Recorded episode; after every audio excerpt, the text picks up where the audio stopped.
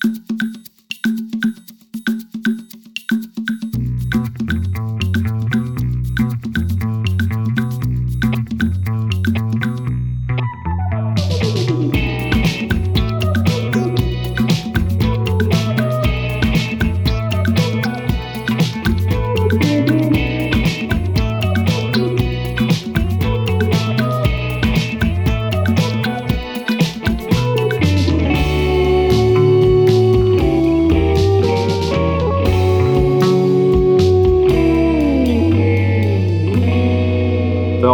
friends. Welcome to a new episode of Soul Kitchen. I'm talking to my friend Natalie Adele, who is a Kundalini teacher and embodiment guide living in Nosara in Costa Rica, which is one of the blue zones uh, in the world. These are places where people are really happy and live live long. Mm. How are you, uh, Natalie, today? Uh, Jasper, I'm so good. It's a drizzly, rainy morning here in Costa Rica. So soaking it all up. That's uh, that's amazing. And why did you choose to live in this blue zone of Costa Rica? Was that on purpose? Mm. Yeah. So blue zones are places where centurions live, where people live over a hundred years of age. And so I think just by default, the high frequency and energy of this place lured me in, whether I knew it or not. It's not like I was like, where are the blue zones? I want to live there. I think it just fully aligns. You know, there's so much vibrancy here. There's so much vitality and shakti. And so it's it's a perfect fit. It, it fits really well. You didn't make that decision with your mind, but you, it, it attracted you to the place. Exactly. The the intelligence of my body, you know. That's beautiful. And can you tell a bit more about your background? Why did why you ended up in Costa Rica? Your transition. Mm. Yeah, so in a former life, I worked in the medical field and I was working as a nurse practitioner at a walk in clinic, and it was a very sterile environment. And there were parts of it that I loved. I loved using my brain and my intellect but I didn't love sitting at a desk all day and working in a room that had no windows or natural lighting. And so, five years ago, my twin sister and I opened up a yoga studio, an embodiment studio, essentially, uh, organic spa, apothecary, and yoga studio combination that had all this beautiful natural light, involved all the senses, and was just exactly what my body needed. And so that was a beautiful, thriving community for quite a while. And then COVID happened. And so, two months into the pandemic, very early on, I intuitively knew that we were in this for the long run collectively. And I heard this voice from spirit that just said, It's time. It's time. And so we closed down our brick and mortar very quickly without overthinking it before we changed our mind. We sold everything and we packed up with our two dogs and moved to Costa Rica. And again, no thought, just following the guidance and really zero plan, zero plan. and, and where where was this business located? This business was located in Connecticut, so in the US on the East Coast. Uh, so you had this business with your twin sister. Did you take the plane to Costa Rica? Yeah. So before we moved to Costa Rica, we actually traveled around the US in our car. we had a tent, we had our car, we had one suitcase and our two dogs, and drove around the US and really got to absorb everything that was happening in the States at that time. And then again, we just felt this divine guidance of it's time to go to another country. And Costa Rica was very clearly that country. And so we flew by by plane with our pups cargo into San Jose and drove all the way to Nosara, six hour drive. And how is it? Uh, because what is specific about your story is that you live with your twin sister, you do business with your twin sister. How how is that? Mm. Yeah, so my sister's name's Holly. We're we're identical twins, and when we had our studio back in Connecticut, we were very energetically fused. We made every decision together, and then outside of work, we spent so much of our time together. And so when we moved to Costa Rica, it was really valuable and important for us to intentionally individuate unwrap and untangle our energies. I actually say twin individuate as a twin.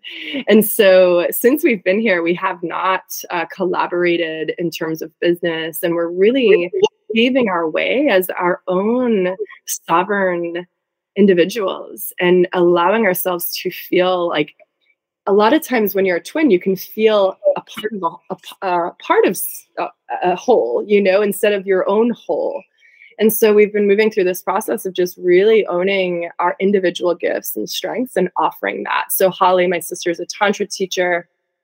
I'm an embodiment coach and Kundalini teacher, and they're so similar, right? There's so much overlap in the two.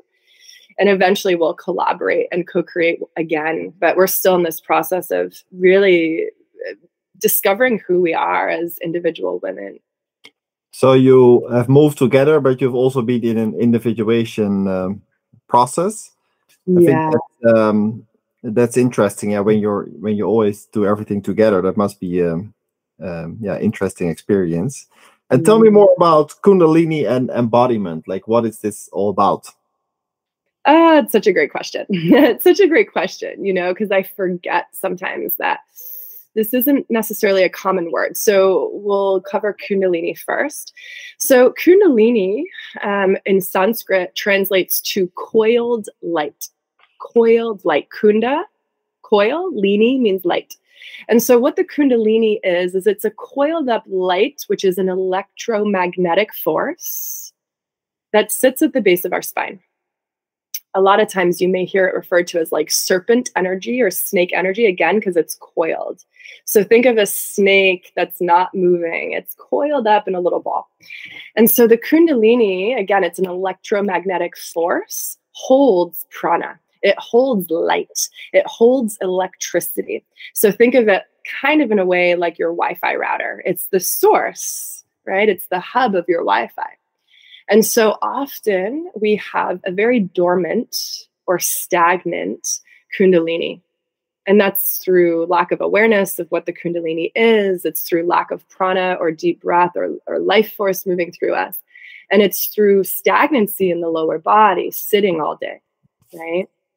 And so, what we do in Kundalini yoga specifically is we do postures that are repetitive. We do breath that's repetitive. We use the vibration of mantra to start to waken up this Kundalini at the base of the spine. We start to waken it up through friction of our yoga practice. And what does it do? It starts to waken up and move up the spine, the central channel of the spine. So it's a, again, it's like turning on your router, and all of a sudden in the kitchen you have Wi-Fi, in the attic you have Wi-Fi, and this Wi-Fi connection in our body is like your radiance. It's your vitality. And what is the main benefit for people to to awaken this energy Mm, in daily life?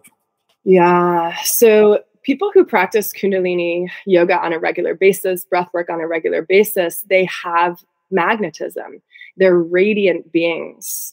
And so it's it's palpable but maybe not specific. So when someone walks into a room and you notice them right away it has nothing to do with the way they look what they're wearing. It's their radiance whether we realize it or not. And so the benefit of practicing kundalini is increasing your magnetism your vitality eh, your radiance. So it has to do with um, being a magnet to to to other people in a way and, and being radiant. Does it also have to do something with with sexual energy, or is that different story? Mm, that's a great question.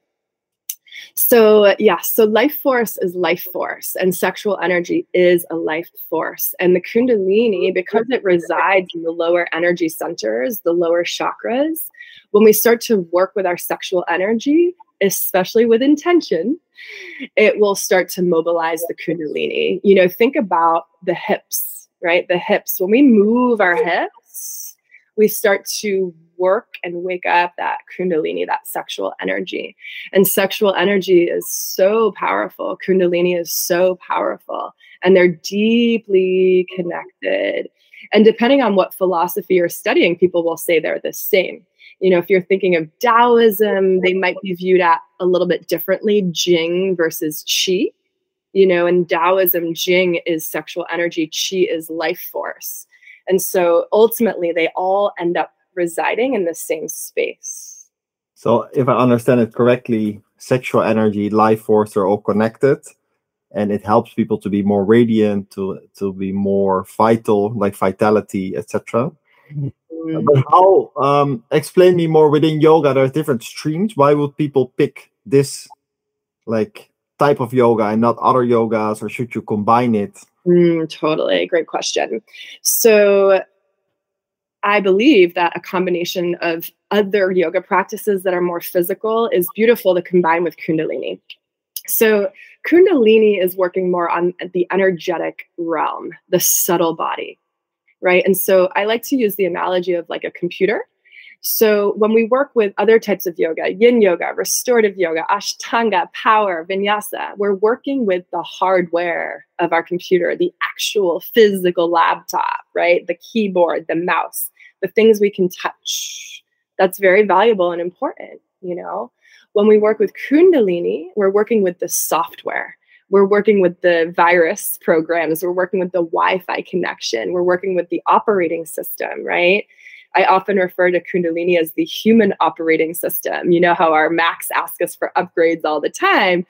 When we practice Kundalini, we're doing those upgrades regularly. Both are important, right? Because we could practice Kundalini and get the energy moving, but if there's blockages in our muscles and in our joints, the energy prana can't get in.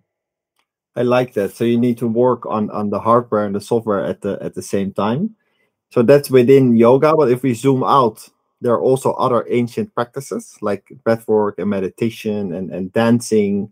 Mm. So, do you recommend that people try all these things, or do they need to choose? Because sometimes this landscape is so fast that it's mm. very hard to understand where to start or which one to pick. Totally. Yeah. Well, all those practices that you mentioned dancing, breathwork, meditation they're all part of Kundalini. Sometimes in a Kundalini class, you might break out an ecstatic dance absolutely every single class involves breath work. It's a huge vital part, and every class involves meditation.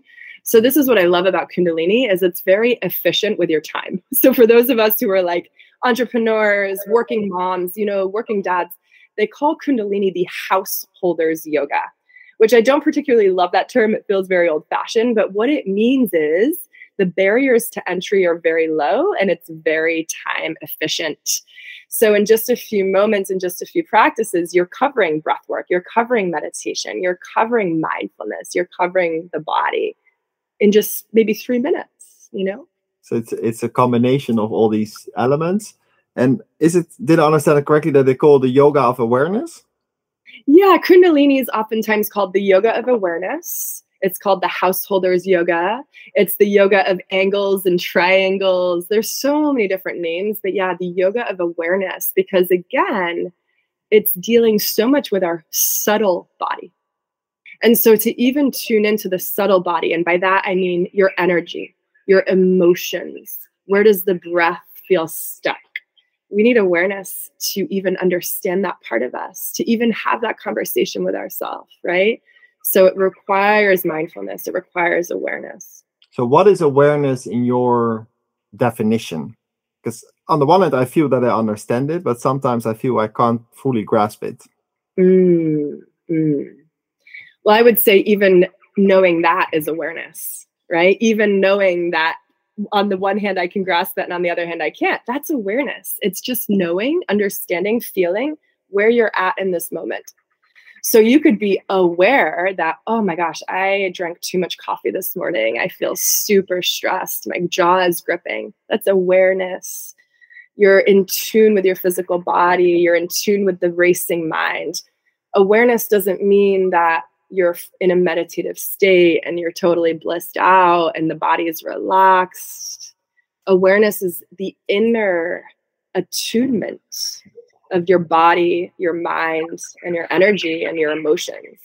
and why and why does it does it matter? So maybe someone that is listening, why would it matter for this person to become more aware? Mm. I would say awareness of self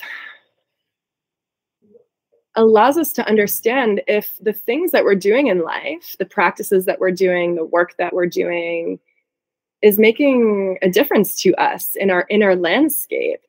So if you drink that extra coffee or you sleep those few extra hours or you in, infuse a new yogic practice into your life without awareness we're just mindlessly moving through the patterns and the motions but awareness allows us to feel the sensitive creatures that we are. Ooh, when i'm with this person i feel contracted. Mm, when i enter this space i feel relaxed. So we can really start to fine tune our senses, our energy senses, our attunement to understand how we re- react and relate to the world around us. And the more we have self awareness, the more we can be compassionate, right? Because if I'm not even aware of myself, how's my body in this moment? How's my breathing in this moment? How are my emotions in this moment? If I can't tune into that, I'm not going to be able to understand somebody else's experience. And that's compassion right? So we start with mm, awareness of the inner landscape, feeling ourselves, and then we can start to understand other people. Ooh, they feel a little contracted, mm, right? So this is compassion. So you become more compassionate towards other people, which is of course important. Does it also Im- improve your own quality of life? Is that what you're also saying? Mm, absolutely. So to to go back to your question before about embodiment when we become more embodied and what i mean by that is we are actually here present home the lights are on right our senses are involved we're living not just out of our head but out of our heart and out of our intuition when we become more embodied it allows us to experience life more fully right? We can smell things, we can taste things, we hear you, right? I feel you, I feel myself. And so that allows us to experience life more fully. Now, here's the thing when we live in a world that's frantic, chaotic, when we have an inner landscape that has trauma that might be painful, we don't want to necessarily experience it more fully, right? Because there's stories there, there's pain, there's trauma, there's drama. And so, a lot of times, whether we realize it or not, we become disembodied so that we don't have a deeper experience of life. So right. And people are hiding from their own past, maybe sometimes. Yeah, whether whether it's uh, realized fully or not. And so we're creatures that live in a world again that's frantic and painful sometimes. And so from a young age, we learn mm, life's more comfortable when I'm not inhabiting my body, right? Mm-hmm. Life's more comfortable when I'm actually making every decision from my mind because I have control over the outcome. And so becoming an embodied person takes courage because you're more seen. People see you, right? With that radiance, people see you more, which can be scary. And ah, let me dial it in, you know? So it takes courage to stand into your own light more. Absolutely. And you, at a personal level, have you always been an embodied creature, or did it come more when you switched from being a nurse to running that yoga studio, or how did it happen? Mm-hmm. Mm-hmm. It's a great question. Well, I just think, you know, from a soul and Dharma perspective, embodiment is why I'm here. It's why I've been put here on this earth. And from an astrological perspective, I have Taurus and Cancer in my chart, which are nurturing and home. And Taurian energy is very embodied and involves the senses. So we can see it's really written in the stars for me. Um, and from a young age, I've moved around a lot. So I was born in England, moved to the United States when I was eight. After that, we moved like every year. And so moving homes and my external environment really highlighted the importance of finding deep connection to my body, which is why I love working with nomads, digital nomads. Because when the external is fluctuating and changing, if we're embodied, wherever we go, home is there. Home is right here, you know? And even in my field of nursing, there was deep embodiment there. I was working deeply with with people's bodies and you know through illness and disease and it allowed me to find a deeper space of compassion because I was self aware. So, because you moved a lot when you were younger, you had to be embodied to find your home in yourself. Mm, exactly. And, um, you said it's your dharma uh, to work in this field of uh, embodiment. So why are you so passionate about it um, to also teach this to other people? Mm, mm.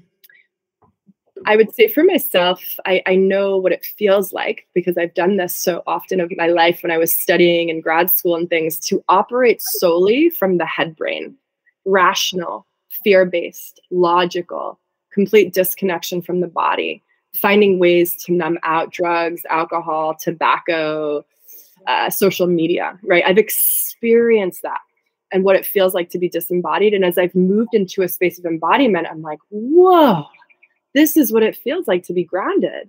This is what it feels like to feel the earth beneath my feet and my body, which is why yoga was so beautiful for me. So to be able to share that with others in ways that are super simple, you know, like you don't need to do that hour and a half yoga class like four times a week to become embodied, you know, and so I feel that offering ways that are very accessible because let's face it, we live in a modern world. It's digital.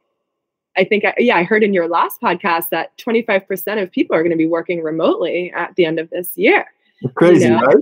It's crazy. So it's like, I used to own an embodiment studio. I had face to face time with people, but it's like, okay, how can we shift into a space where people are practicing yoga online, they're working online, they're using apps to meditate? Okay, let's meet you in that space of the digital realm, you know, and these practices are are a technology. Yeah. Kundalini yoga is technology. So before COVID, you worked at a physical space with people. Now you're shifting more towards serving people online, but also due to COVID, more people are now uh, working remote. So, yeah. what type of um, uh, challenges do you see people have? You already mentioned a few addictions. Mm. Can you maybe elaborate on that and also give specific examples? Yeah. So we live in the digital age and we are simultaneously connected so easily, yet we've never been more disconnected. Why? Because my avatar is connecting with your avatar. My soul is not connecting with your soul so often, right? And the soul is translated through the physical voice, through physical touch, through awareness. And so, as a society, we are more depressed than ever because we are disconnected, disconnected from self, disconnected from others. And it, it leads to what I refer to as emotional bankruptcy. Emotional bankruptcy. Like, so often we communicate through emojis I communicate that I like what you're doing by double tapping your photo instead of saying, oh man, Jasper, I see you. Like really beautiful work that you're putting out into the world, right? Using my voice and my heart.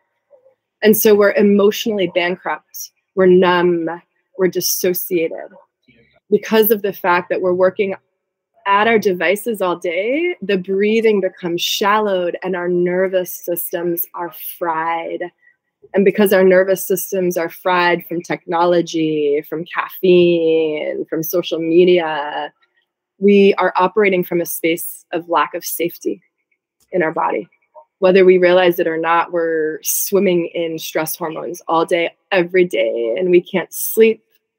And then we fuel ourselves throughout the day with external sources, and it's a vicious cycle and so I would say overall, and again, there's no judgment here, it's just an understanding of what is.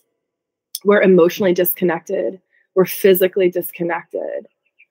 And that has a massive impact on us as a society, as humanity. I, I see. And this emotional bankruptcy, what, what do you see as the larger problem of that at scale? Mm, I would say with emotional bankruptcy, what ends up happening is we forget we forget that we're human that we have feelings that others have feelings that we are not artificial intelligence right. and so a result of that is lack of compassion for self and others. Yeah. You know?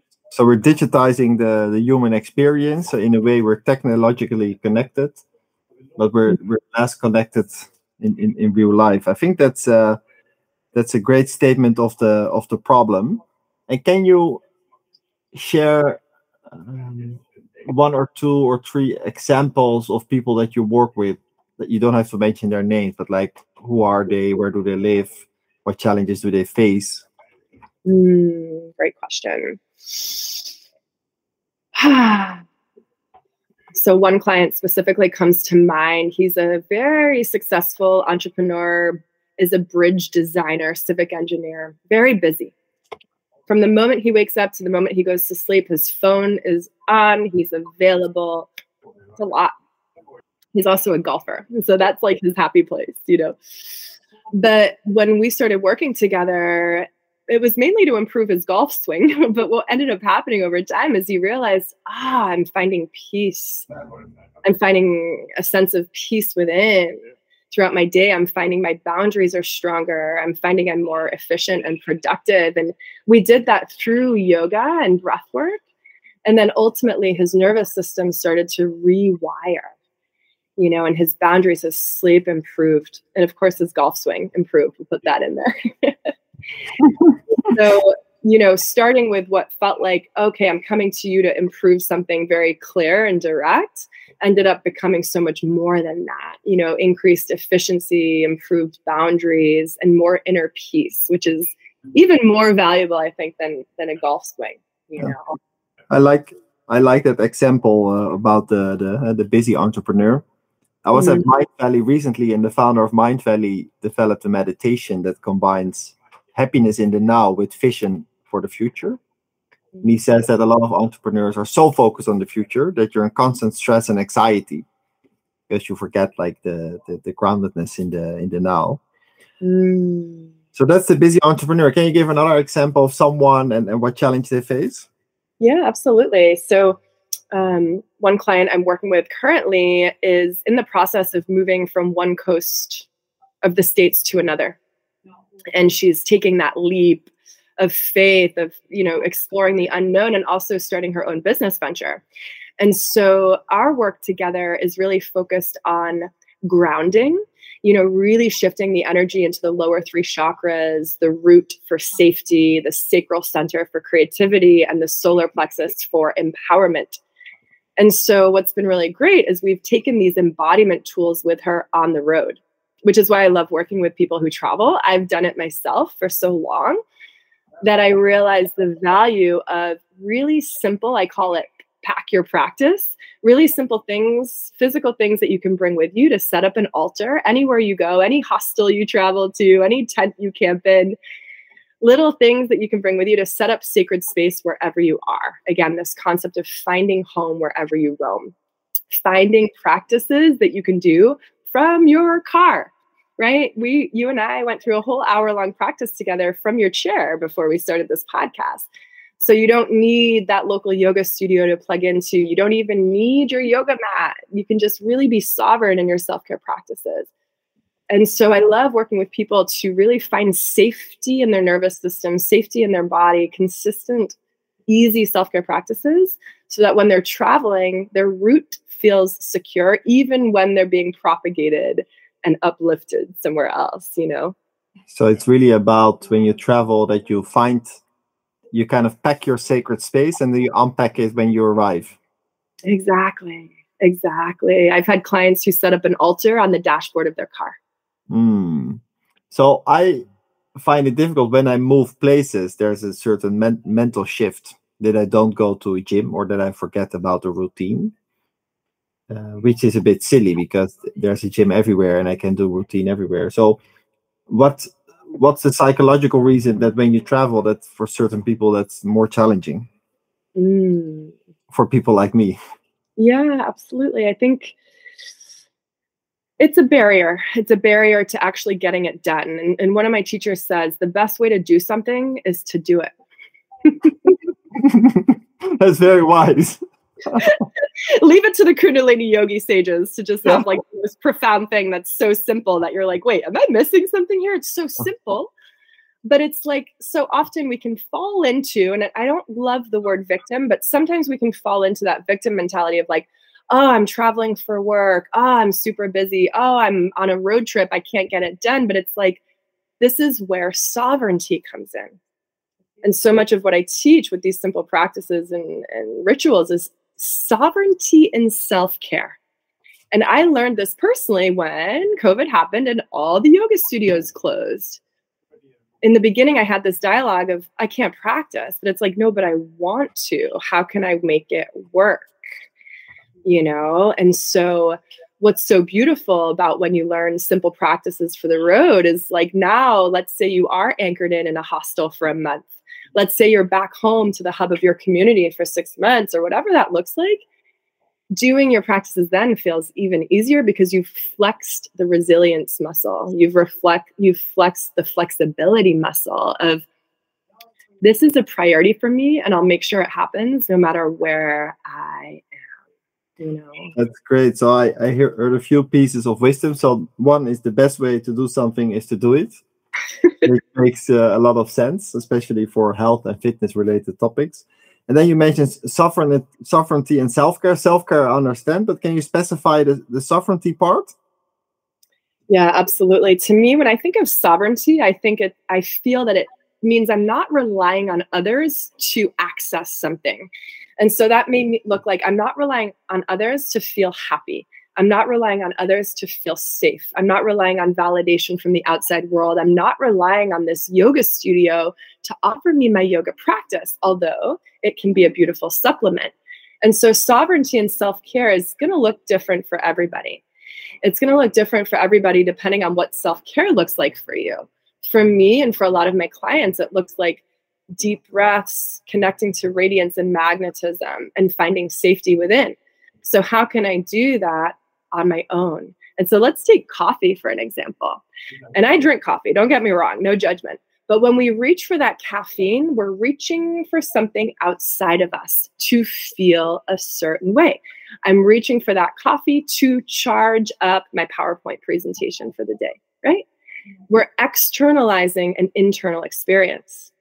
What would sovereignty look like? It would look like I'm going to do three minutes of breath of fire and source within to the abundant resources that I already have accessible to me to feel charged up.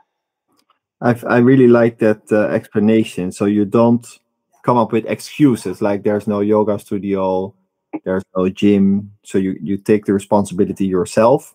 You try to find that strength within, for instance, through your breath or meditation instead of a, a coffee.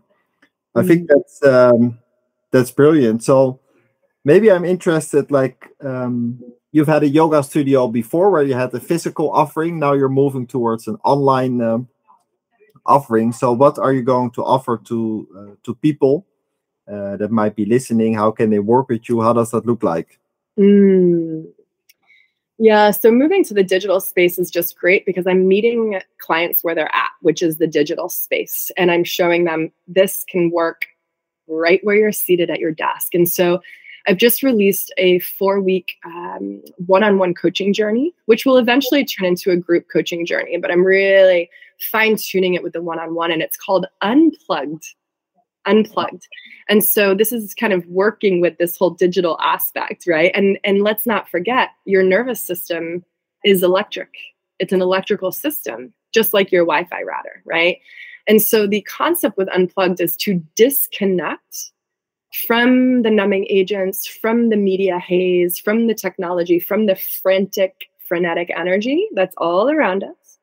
We unplug from that, disconnect so that we can plug into our own peace, our own serenity, mm-hmm. our own sense of calm, the, the original matrix, right? The original matrix of Pachamama, of the mm-hmm. air, of the sky. This is the original matrix, and we can plug into it anytime we want. So you're unplugging from external factors, plugging into your to yourself. Exactly. That, uh, that, that's a beautiful idea. And why did you choose the length of a month?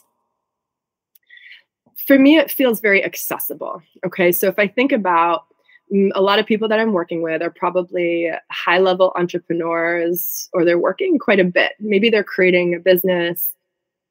What I don't want to happen is, ooh, I can't commit to three months. That feels overwhelming. That's not for me. So, what I love offering is, are things that are accessible, realistic, and that the barriers to entry are very low, right? This is why I love teaching Kundalini. It's all three of those things. And so a four week container, four weeks, four calls. Yeah, yeah, yeah. That feels much more realistic for me. And then, of course, down the path, we could talk about what it would look like to work together for longer periods of time.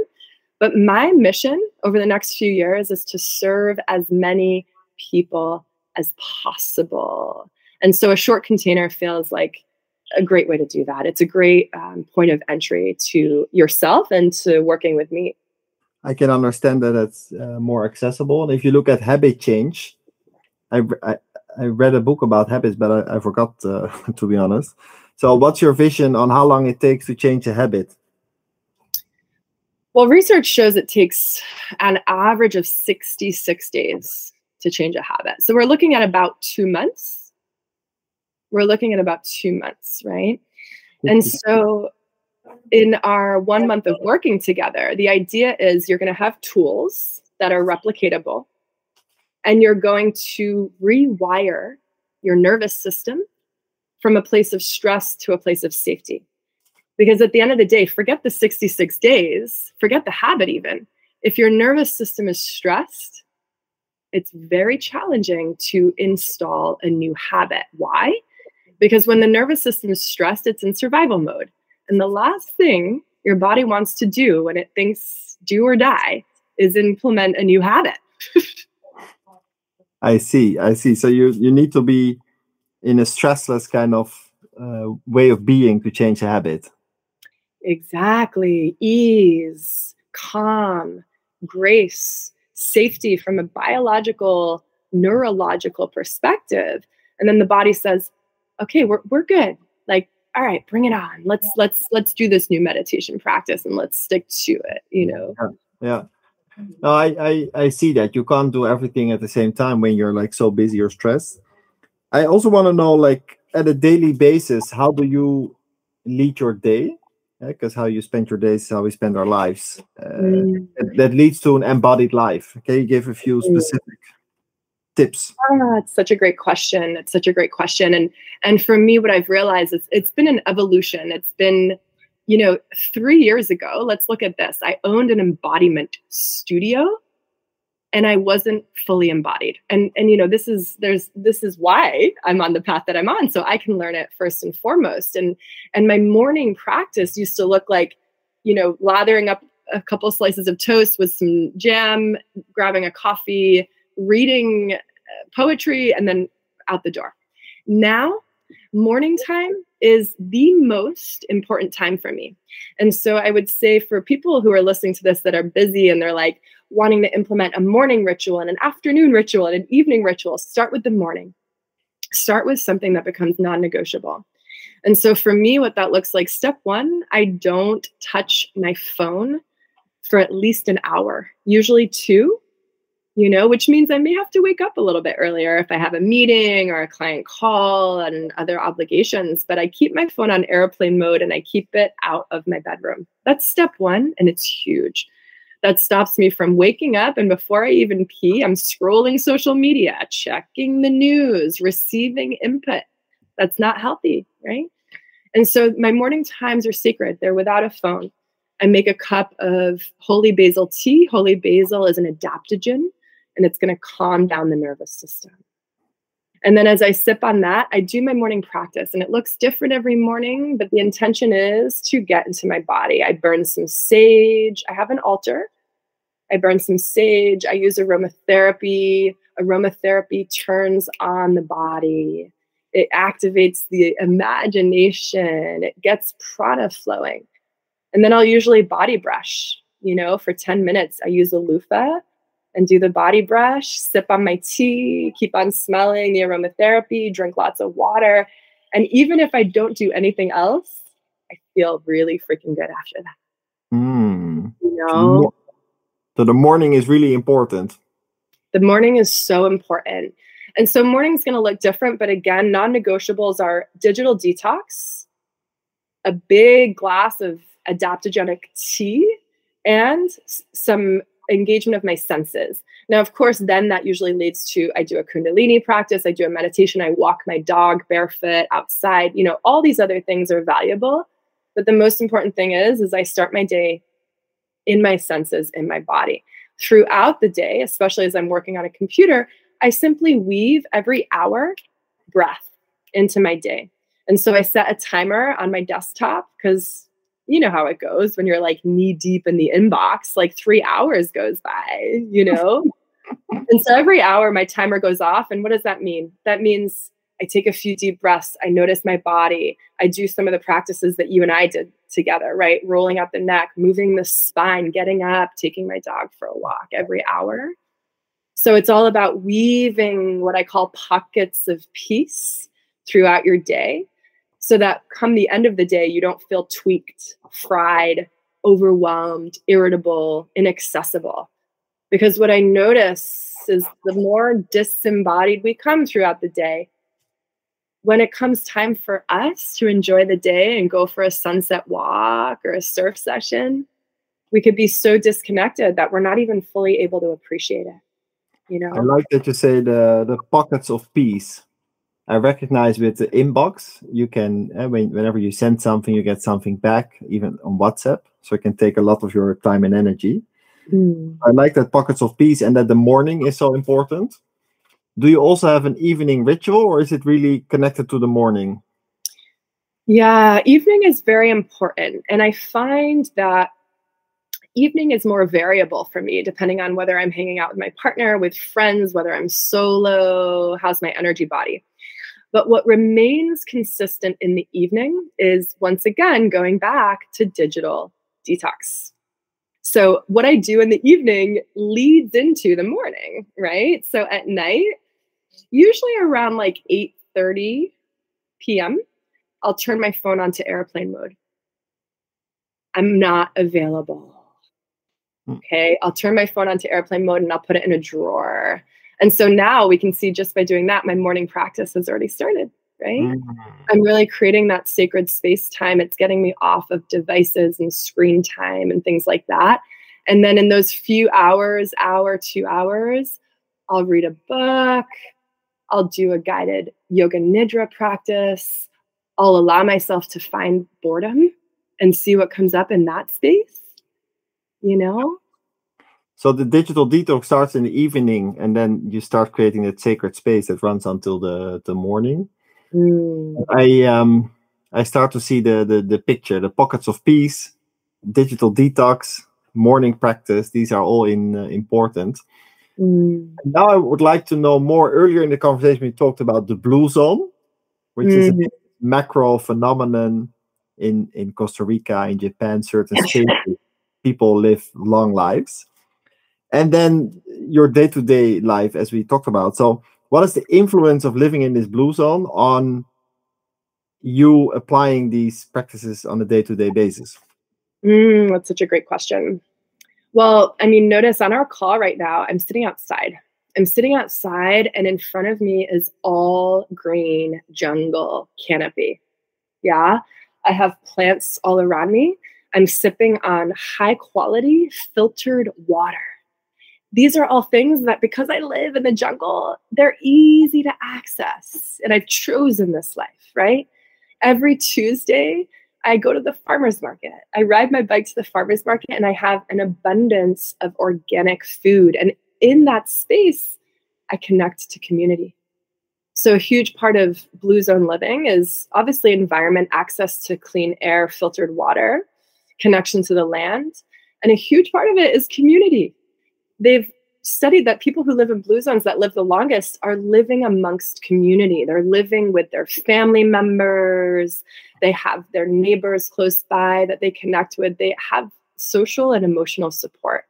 And where I live here in Nosara, it's it's like the old days, you know? You've got the person to get this from and the person to get the massage from and the person who makes organic cacao and this beautiful web of people. Mm. Another thing that makes a blue zone a blue zone is they found that it's people who are using their bodies to do work, right? And that may look like working on a farm, you know, using your body uh, to, in the way that it's designed. And so for me, I ride my bike to go teach a yoga class. I swim in the ocean. I walk my dog on the biological reserve. I move my body. I don't have a gym membership, and there's nothing wrong with gym mm. memberships, you know. Uh, but I'm using what I've been gifted to experience the world that's around me. So I hear uh, good climate, access to fresh air and water, community, embodied living. I also read that in this Japanese blue zone, when you're on your ikigai, so you're living your purpose, that you also live longer. Is that something that you notice in, in for instance, the Nosara region? Oh, without a doubt, without a doubt. And so if we think about the energetics of it, if you're eating clean water, if you're using your body, if you feel supported by community and nature, then there's less fear to be yourself. Why? Because you have more energy. Remember, you have more radiance. And remember, I said earlier in the conversation, it takes courage to be magnetic. It takes courage to live on purpose and follow your ikigai.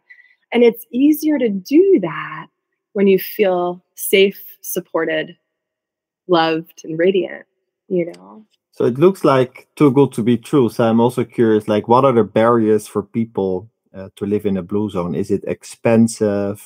Is it like beyond people's imagination? What are the reasons? Mm, this is such a great question. And this is a conversation I have a lot with people who live here, you know, like on the Instagram feeds, it looks so amazing to live in the jungle, right? Yes. And it's challenging, it's intense. The rains rain so intensely that we lose Wi-Fi. You know, we're living in a developed country, a developing country. And so there's challenges, the roads, right? But the, these lack of infrastructures are simultaneously challenging and what makes it mm. right? So there are certain um, challenges that you have to endure also. And is it more expensive than other places? Is finance could it be a barrier? Mm, speaking specifically to, so it's not even specifically Nosara, that's a blue zone. It's the whole Guanacaste region, which is a large part of Costa Rica. And so Nosara specifically is expensive because there's so many expats here and a lot of real estate and business build out and a desirable uh, location. Um, but there are certainly other parts of Guanacaste that you could live in for much less. Mm. And and again, you can live on the land and not need to go buy the acai bowls and the fancy dinners and the fancy boutique clothing, you know? And so, you know, it's your choice. You know, Costa Rica is a pricier country, but it, but what you're paying for is the fact that I get to have a view of the jungle here yeah. while I'm on the phone with you. You know, yeah, it is it is such a beautiful place uh, to live. So thank you for elaborating on on this blue zone dynamics. Another question I have: so you certainly have wisdom within the field of Kundalini and embodiment. What is the source of your wisdom? What teachers have inspired you along the way? Mm.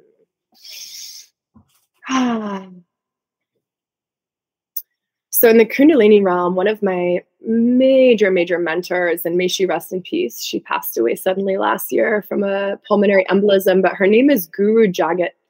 And she's based in Venice, California, and has studios throughout the world and an online studio. And what I love about her is she started practicing Kundalini from a very young age, like late teens, early 20s. She was clearly following her Dharma. And what I love about her is she takes a practice that can sometimes feel inaccessible, you know, and makes it real and relatable and doesn't use all this fancy Sanskrit jargon and all of this, you know, like she takes it and she delivers it in a way that's relatable. And she published a book a few years ago and, and made an effort to actually have it sold in Walmarts because she said, I want everyone to buy this book. I want everyone to have access to this book. And I really set the intention to follow in her footsteps of taking a practice that's ancient and sometimes intimidating and having it be accessible to everybody. That's that's beautiful. You mentioned Sanskrit. Why is Sanskrit such a spiritual language? Sanskrit is the ancient sacred language of India, of, of Hindu. And India is the birthplace of yoga, you know, and so uh, a lot of our poses are, you know, in Sanskrit names. We have the eight limbs of yoga. This is all in Sanskrit. And Sanskrit's beautiful, and I think it's valuable to hold that language as sacred. You know, it holds the wisdom, the vibration of the yogic practices. And it's really important for me when I'm teaching a class or offering something that I also include English so that more people can understand it and feel like they can relate to it.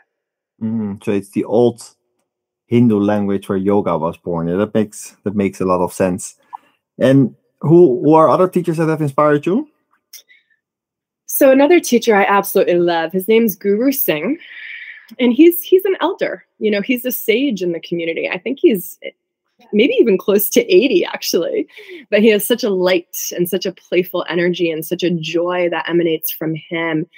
And I discovered him. I was at a yoga festival and I found one of his books, Buried Treasures. And it was just a beautiful example of synchronicity of just him speaking to me through this book that I found on a bookshelf. And then years later, uh, I ended up taking an online training with him. And that's how I received my Kundalini teacher training. And what I love about him is he's so gentle and so calm and so nurturing. And so he holds the power of this practice in a very gentle embodied and very wise, wise way. And when I practice with him, I can really feel that I'm accessing the golden chain of teachers from thousands and thousands and thousands of years ago. Because you, mm. you mentioned two gurus. Is guru actually a name uh, that you need to receive from some other gurus, or can you pretend to be a guru? Like what? more about that? Uh, that's a great question. And I think it's a controversial topic, especially in this day and age of cultural appropriation, of pedestalizing people. And and so guru for both Guru Jagat and Guru Singh were their given names. You know, a lot of times when people um, inherit the Sikh tradition or become Kundalini teachers, they receive a spiritual name. So guru in Sanskrit means from darkness to light. Gu is darkness, Ru is light. And so if we take away the story and the uh, stigma of what guru actually means and just look at what it actually means, it means that which guides us from darkness to light. And so you are your own guru, right? You can, and again, sovereignty, you can guide yourself from darkness I'm happy. I'm happy uh, you tell me that because I didn't know the meaning of guru. Of course, mm. I know the word guru, but I actually never thought about it before. So, do you also have a non-guru a teacher that has inspired you, or that doesn't include guru in the name? Mm. So there's there's a woman named Brett Larkin, and I really enjoy her. And she's actually um, who I also did my uh, Kundalini training with. Her and Guru Singh co-created this program together. And what I love about Brett is she's well versed in so many other styles of yoga, restorative, hatha, and nidra. And so her her her bank of knowledge is so vast. And she has a very wide network. She's got like half a million followers on YouTube. She's got an online platform and she takes again a practice that can feel intimidating.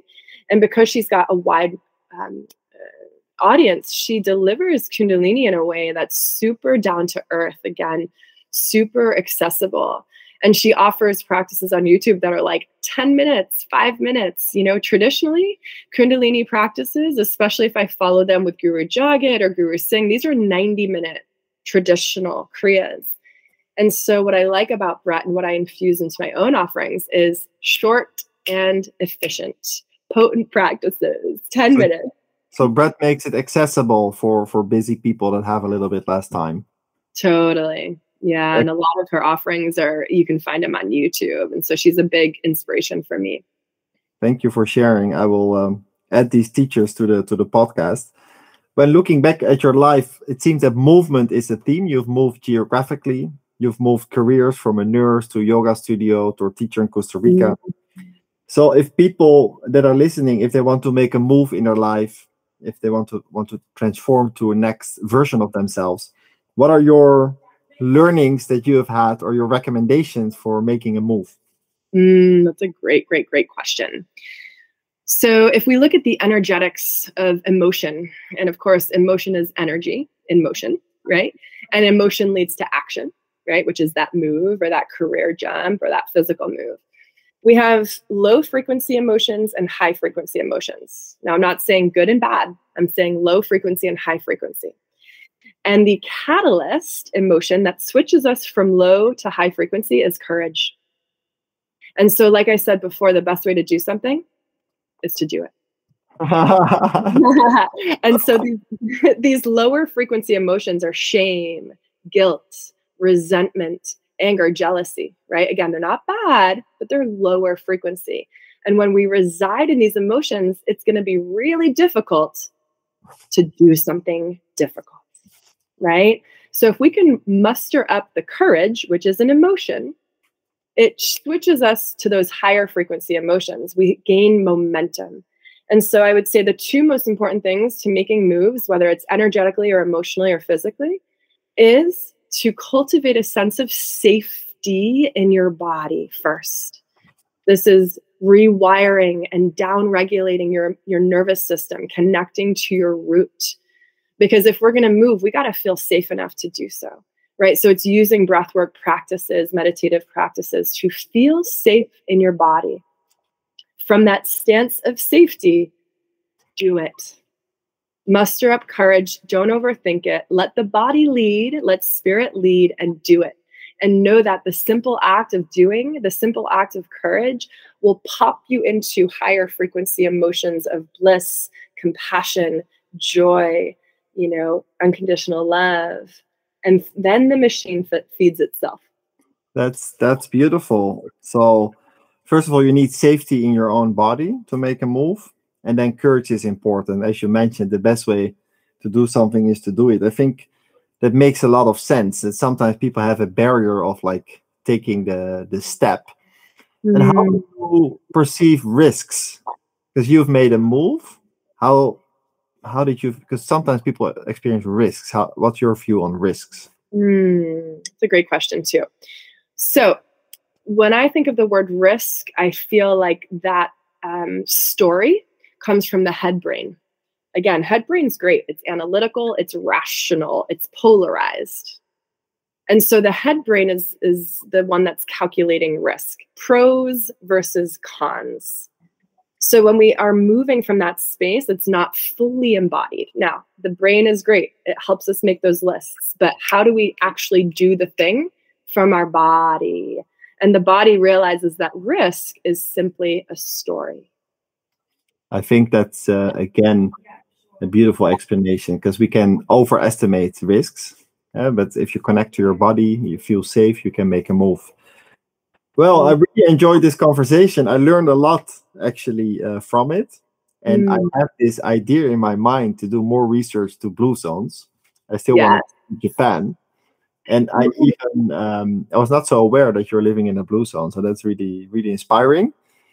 Before mm. we close the podcast, is there something uh, that you want to share uh, with the listeners to, uh, yeah, as a last word? Mm, yeah, I feel so grateful to be able to just disseminate what I'm passionate about and and to just spread the seedlings of embodiment virtually over the space you know and i know that a lot of the people that listen to this podcast have really similar interests as you and i travel entrepreneurship just being just being a more magnetic person so you can have a greater impact, you know? And I fully support that. And I feel inspired to offer every listener here a discovery call with me. And that looks like we just meet over Zoom for half an hour and really just dive into how can I support you? What's your relationship with your body and technology? And how can we move to a space of deeper embodiment? So that's really something I'd love to offer listeners today, whether it's, you know, a month or three months from now when they're listening to the podcast, it's something I'd love to offer. Well, thank you very much for these uh, final words. And people, thank you for listening. See you soon. And um, mm-hmm. until we meet again.